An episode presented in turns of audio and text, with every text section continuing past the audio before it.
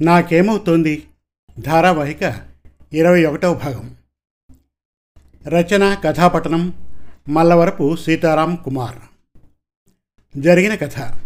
కొత్తగా పెళ్ళైన ప్రియా అనే యువతిని ఆమె భర్త తరుణ్ నిద్రలేపి ఆమె తన గొంతు తనే నులుముకుని ఆత్మహత్యకు ప్రయత్నించినట్లు చెబుతాడు. కానీ ప్రియా అతన్నే అనుమానిస్తుంది. పోలీస్ స్టేషన్లో ప్రియా తల్లి ప్రమీల గతంలో జరిగిన సంఘటనలు వివరిస్తుంది. గతంలో ప్రియా ఒకసారి వైజాగ్లోని తన మేనమామ ఇంట్లో ఉండాల్సి వస్తుంది. అక్కడ రాత్రిపూట ఎవరో తన మీద అత్యాచార ప్రయత్నం చేసినట్లు అందువల్ల తాను అక్కడి నుండి బయటకు వెళ్ళిపోయినట్లు చెబుతుంది ప్రియా. తన గదిలోకి వచ్చిన వ్యక్తి అతని పేరు నీలకంఠం అని చెబుతాడు. సీసీ కెమెరా ఫుటేజ్లో ప్రియా గదిలోకి ఎవ్వరూ వెళ్ళలేదని తెలుస్తుంది. మరణించిన తన స్నేహితురాలు భార్గవిని చూడడానికి తల్లిదండ్రులతో హైదరాబాద్ వెడుతుంది ప్రియా.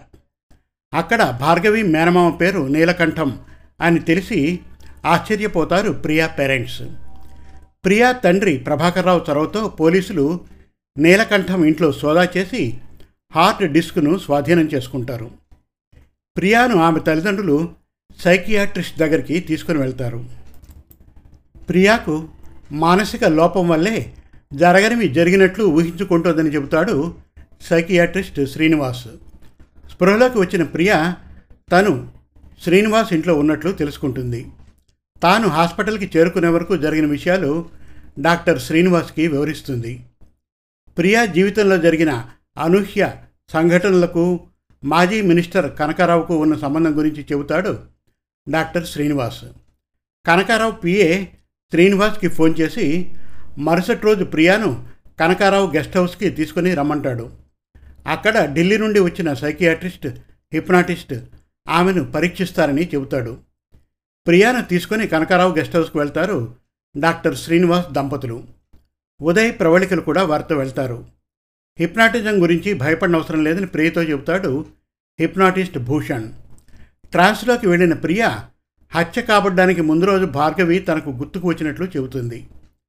కనకారావు శ్రీనివాస్కి ఫోన్ చేసి మరుసటి రోజు ప్రియాను చంపబోతున్నట్లు చెబుతాడు.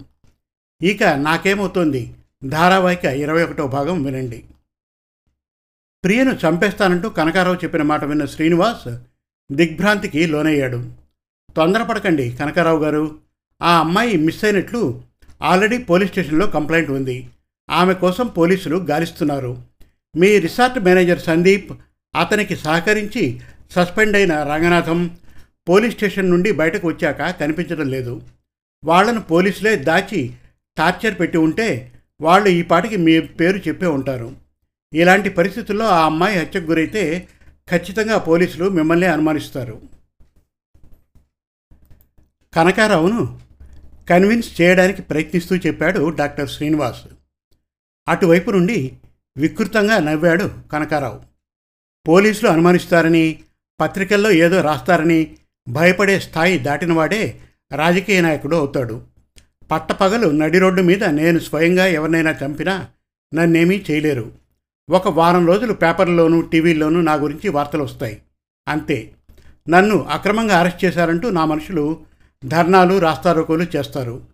కొద్ది రోజులకు నేను బెయిల్ మీద బయటకు వస్తాను. కోర్టులో నాకు వ్యతిరేకంగా ఎవరూ సాక్ష్యం చెప్పకుండా చూసుకుంటాను. కొంతకాలానికి కేసు కొట్టివేయబడి నిర్దోషిగా విడుదలవుతాను. ఇవన్నీ నాకు చిన్న విషయాలే. ఢిల్లీ నుంచి వచ్చిన ఆ ఇద్దరిని రేపు ఈవినింగ్ ఫ్లైట్కి పంపించేస్తాను. రేపు రాత్రికి ఆ అమ్మాయి పని పూర్తి చేస్తాను చెప్పాడు కనకారావు. కానీ ఆ అమ్మాయిని చంపాల్సిన అవసరం ఇప్పుడేముంది? ట్రాన్స్లో ఉన్నప్పుడు కూడా ఆ అమ్మాయి మీ గురించి ఏమీ తెలియదని చెప్పింది. అసలే సిబిఐ ఎంక్వైరీలో తప్పించుకోలేక అవస్థపడుతున్నారని నాకు తెలుసు. ఇప్పుడు మరో సమస్య సృష్టించుకోవడం ఎందుకని చెప్పాను అంతే అన్నాడు డాక్టర్ శ్రీనివాస్. సిబిఐ ఎంక్వైరీ ఎందుకు జరిగింది? నా గుట్టుమట్లు బయట వాళ్ళకి చేరాయి కాబట్టి జరిగింది. టీవీలో న్యూస్ పేపర్లో రావడంతో నా మినిస్టర్ పదవి పోయి మాజీనయ్యాను. ఇదంతా ఎందుకు జరుగుతోందో తెలుసా? ప్రశ్నించాడు కనకారావు. పార్టీలో మీరంటే గిట్టని వాళ్ళు చేయించుకుంటారు అన్నాడు శ్రీనివాస్. అది నిజమే అయి ఉండొచ్చు. కానీ వాళ్ళకు నా రహస్యాల్ని చెప్పింది ఎవరో ఊహించగలవా? అడిగాడు కనకారావు. లేదని చెప్పాడు శ్రీనివాస్. ఇంతసేపు నా పిఏ ఫోన్లో నేనెందుకు మాట్లాడుతున్నానో ఊహించగలవా? నా రహస్యాలు అతనే బయట వాళ్ళకు చేరవేస్తున్నాడని నా అనుమానం. అందుకే వాడిని బంధించి వాడి ఫోను నా కస్టడీలో పెట్టుకున్నాను. వీడికి ఎవరెవరి దగ్గర నుండి ఫోన్లు వస్తాయో గమనిస్తాను. ఇక నీ సంగతి చెప్పు. నా గురించి నీకు బాగా తెలుసు. నేనెంత దుర్మార్గుడినో నా నోటితో చెప్పించవద్దు. కొద్ది రోజులు ట్రీట్మెంట్ చేశావు కాబట్టి నీకు ఆ అమ్మాయి మీద జాలి ఉండవచ్చు. కానీ ఏదైనా నీ ప్రాణం తర్వాతే అని తెలుసుకో. ఇప్పటి పరిస్థితుల్లో నేను ఎలాంటి రిస్క్ తీసుకోదలుచుకోలేదు. నేను తీసిన ఎన్నో ప్రాణాల్లో ఈ అమ్మాయిది మరొకటవుతుంది. మామూలుగా ఇలాంటి పనులకు నా పిఏ ద్వారా రంగనాథం సందీప్ లాంటి వాళ్ళను వాడుకునేవాడిని ఇప్పుడు ఎవరిని నమ్మలేను కాబట్టి రేపు నేనే స్వయంగా ఆ పని పూర్తి చేస్తాను. నువ్వే నాకు అవసరమైతే సహకరించాలి. నా పిఏలాగా నమ్మక ద్రోహం చేయొద్దు. అని చెప్పి కాల్ కట్ చేశాడు కనకారావు. ఆ ఫోన్ కాల్ సారాంశాన్ని అందరికీ వివరించాడు శ్రీనివాస్. హిప్నాటిస్ట్ భూషణ్ ప్రియాలు మటుకు ఇంకా లోపలి గదిలోనే ఉన్నారు. మిగిలిన వారందరూ శ్రీనివాస్ చెప్పింది శ్రద్ధగా విన్నారు. త్రిపాఠి ఆవేశంగా నాకు ఢిల్లీలో సెంట్రల్ మినిస్టర్లు కొందరు తెలుసు. ఈ కనకారావు విషయం వాళ్ళకి చెబుతాను అన్నాడు. ప్రవళిక కల్పించుకుంటూ అవసరమైనప్పుడు ఖచ్చితంగా మీ సహాయం తీసుకుంటాం. ఈ లోపల మీరు తొందరపడి అతనితో విరోధం తెచ్చుకోవద్దు. మన హైదరాబాద్ పోలీసుల్లో ఏసీపీ ప్రతాప్ గారి లాంటి సమర్థులు నిజాయితీ పరులు ఆయన ఆఫీసర్లు చాలామంది ఉన్నారు. ఇక మా నాన్నగారు డిటెక్టివ్ పురంధర్ గారి గురించి మీకు తెలుసు కదా? ఆయన కూడా ఈ కేసు విషయంలో సహకరించడానికి సిద్ధంగా ఉన్నారు. అయినా పరిస్థితి మా చెయ్యి దాటేలా ఉంటే మిమ్మల్ని సహాయం అడుగుతాం అని చెప్పింది. ఇంతలో ప్రియ ట్రాన్స్లో నుండి బయటకు రావడంతో ఆమెను తీసుకుని హిప్నాటిస్ట్ భూషణ్ బయటకు వచ్చాడు. ప్రవళిక అందరినీ తనకు దగ్గరగా కూర్చోబెట్టుకుని తన ప్లాన్ ఇలా వివరించింది. ప్రియాను పోలీసులకు లేదా తన భర్తకు అప్పగిస్తే ప్రస్తుతానికి సమస్య ఉండదు. కానీ ఆమెకు ఎప్పటికైనా కనకారావు వల్ల ప్రమాదం ఉంటుంది. అలాగని ఆమెను ఇక్కడే ఉంచి ప్రమాదంలోకి నెట్టలేం. కాబట్టి రేపు కనకారావు వచ్చే సమయానికి ఆ గదిలో బెడ్ మీద ముఖానికి మాస్క్ తగిలించుకొని నేను పడుకొని ఉంటాను. ముందుగానే ఆ గదిలో హిడెన్ కెమెరాలు అమర్చి ఉంచుదాం. అతడు నన్ను ప్రియగా భావించి హత్యా ప్రయత్నం చేయడం కెమెరాల్లో రికార్డ్ అవుతుంది. నేను అతన్ని సులభంగా ఎదిరించగలను చెప్పింది ప్రవళిక. నా వల్ల నువ్వు అనవసరంగా చిక్కుల్లో పడతావు. వద్దు ప్రవళిక చెప్పింది ప్రియ. ప్రవళికను అండర్ ఎస్టిమేట్ చేయొద్దు. తనకు మార్షల్ ఆర్ట్స్లో ప్రవేశం ఉంది. కనకారావును సులభంగా హ్యాండిల్ చేయగలుగుతుంది. అయినా నేను కూడా ఆ గదిలోనే దాక్కుని ఉంటాను. మేమిద్దరం కలిసి కనకారావును రెడ్ హ్యాండెడ్గా హత్యా ప్రయత్నం చేస్తూ ఉండగా పట్టుకుంటాం. చెప్పాడు ఉదయ్. డాక్టర్ శ్రీనివాస్ మాట్లాడుతూ చాలా రిస్క్ చేస్తున్నావు ప్రవళిక. ముందుగా ఈ విషయమే మీ నాన్నగారి పర్మిషన్ తీసుకో. అలాగే ఏసీపీ ప్రతాప్ గారికి ఇన్ఫామ్ చేయి అన్నాడు. ఖచ్చితంగా చేస్తాను. నా ధైర్యానికి అసలైన కారణం మరొకటి ఉంది చెప్పింది ప్రవళిక. ఏమిటన్నట్టు చూశారు అందరూ. నా నమ్మకం ప్రియాకు ఉన్న శక్తి మీద. ఒకవేళ రేపు నాకేదైనా ప్రమాదం జరిగేటట్లుగా ఉంటే ఈరోజు రాత్రి తప్పనిసరిగా అందుకు సంబంధించిన సూచనలు ప్రియాకి కళ్ళ వస్తాయి. ఆ కళను బట్టి అవసరమైతే రేపటి ప్లానింగ్ మారుద్దాం అంది ప్రవళిక. నా కళల మీద అంత నమ్మకం పెట్టుకున్నావా ప్రవళిక? వాస్తవానికి నేనే అంతగా నమ్మడం లేదు అంది ప్రియ. తర్వాత ప్రవళిక తన తండ్రి డిటెక్టివ్ పురంధరికి కాల్ చేసి తన మనసులో ఉన్న ప్లాన్ చెప్పింది. గో అహెడ్ ప్రవళిక కానీ నీకు తోడుగా ఉదయ్ని ఉండమని చెప్పు అన్నాడు పురంధర్. తర్వాత ఉదయ్ తన బాబాయ్ ఏసీపీ ప్రతాప్కి కాల్ చేశాడు. క్లుప్తంగా తాను చేయాలనుకున్నది వివరించాడు. ప్రతాప్ కూడా అలాగే చేయండి. మఫ్టీలో కొందరు పోలీసులు ఆ చుట్టుపక్కల ఉండేలా చూస్తాం అని చెప్పాడు. ఆ రోజు రాత్రి అందరూ కనకారావు గెస్ట్ హౌస్లోనే పడుకున్నారు. ప్రవళిక ప్రియా పక్కనే పడుకుంది. పడుకున్న కాసేపటికే ప్రియా నిద్రపోయింది. కానీ ప్రవళిక మాత్రం ప్రియాకు ఏదైనా కళ వస్తుందేమోనని ఎదురుచూస్తూ ఉంది. రాత్రి పదకొండు గంటలకు ప్రియా నిద్రలోనే అసహనంగా కదులుతూ ఉండడం గమనించింది ప్రవళిక. వెంటనే లేచి కూర్చుంది. ప్రియా కదలికల్ని జాగ్రత్తగా గమనించసాగింది. కొంతసేపటికి ప్రియా లేచి కూర్చుంది. ఆమె కళ్ళు మూసుకునే ఉన్నాయి.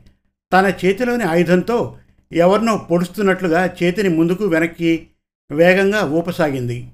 ఏసీ ఆన్లో ఉన్న ప్రియా ముఖమంతా చెమటలు పట్టాయి. కళ్ళు తెరిచింది ప్రియా. కళ తాలూకు ప్రభావం వల్ల ఆమె గుండె వేగంగా కొట్టుకుంటుంది. నోరు తెరిచి బలంగా గాలిని పీల్చి వదలసాగింది ప్రియా. ఆమె వీపు మీద చేయి వేసి నెమ్మదిగా నిమరడం ప్రారంభించింది ప్రవళిక. కొంతసేపటికి ప్రియ నార్మల్గా అయింది. ఏమైంది ప్రియ?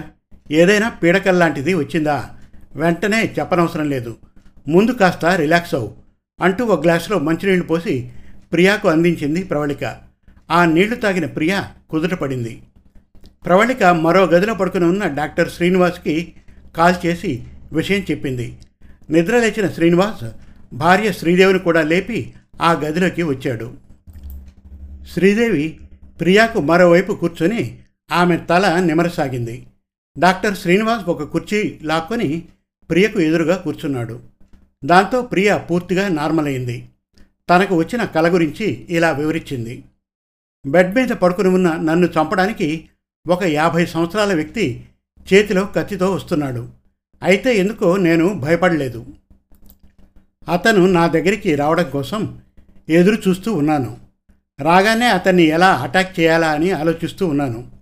ఇంతలో హఠాత్తుగా అతని వెనక నుండి మరొక వ్యక్తి వచ్చి తన చేతిలోని ఐరన్ రాడ్తో ఇతని తల మీద బలంగా మోదాడు. దాంతో నన్ను చంపడానికి వచ్చిన వ్యక్తి కింద పడిపోయాడు. అతని తల పగిలి రక్తం ధారగా కారుతోంది. కొంతసేపు గిలగిలా కొట్టుకుని అతను చనిపోయాడు. ఇది నాకు వచ్చిన కళ చెప్పింది ప్రియ. నిన్ను చంపడానికి వచ్చిన వ్యక్తిని ఎవరో ఐరన్ రాడ్తో కొట్టారని చెప్పావు కదా? ఆ వ్యక్తిలో ఉదయ్ పోలికలు ఉన్నాయా? అడిగాడు డాక్టర్ శ్రీనివాస్. ఎంతమాత్రం లేవు. క్లియర్గా చెప్పింది ప్రియా. నిన్ను చంపడానికి ఒక వ్యక్తి వస్తూ ఉన్నా నువ్వు భయపడలేదని చెప్పావు. దీన్ని బట్టి నిన్ను నువ్వు ప్రవళిక స్థానంలో ఊహించుకున్నావు. అంటే నీ స్థానంలో పడుకుని ఉన్న ప్రవళికను చంపడానికి ఒక వ్యక్తి వచ్చాడు. అతన్ని మరో వ్యక్తి వెనక నుండి ఐరన్ రాడ్తో కొట్టాడు. దీని గురించి భూషణ్ త్రిపాఠిలతో కూడా రేపు ఉదయం చర్చిద్దాం. ఈ సమయంలో వాళ్ళని లేపడం బాగుండదు అన్నాడు డాక్టర్ శ్రీనివాస్. సరేనండి ప్రియా. ఉదయం ఆరు గంటలకే ప్రియను తప్ప మిగతా అందరినీ నిద్ర లేపాడు డాక్టర్ శ్రీనివాస్. అందరూ హాల్లో కూర్చున్నారు. రాత్రి ప్రియాకు వచ్చిన కల గురించి అందరికీ వివరించింది ప్రవళిక. ప్రియాకు కనకారావు తెలియదు కదూ? అడిగాడు త్రిపాఠి. తెలీదు. ఆమె ఇంతవరకు కనకారావుని చూడలేదు. చెప్పాడు డాక్టర్ శ్రీనివాస్. కల్లో జరిగిందాన్ని బట్టి చూస్తూ ఉంటే ప్రియాస్థానంలో గదిలో ఉన్న ప్రవళికను చంపడానికి కనకారావు వస్తాడు. అతన్ని ఎదుర్కోవడానికి ప్రవళిక సిద్ధంగా ఉంది కానీ అనుకోకుండా మరొక వ్యక్తి వెనక నుండి కనకారావును అటాక్ చేస్తాడు. అతడు ఎవరై ఉంటాడు? అడిగాడు భూషణ్.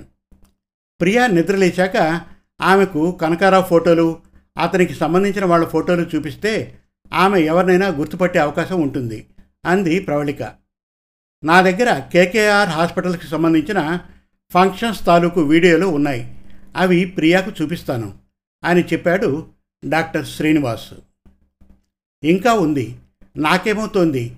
ధారావాహిక చివరి భాగం త్వరలో.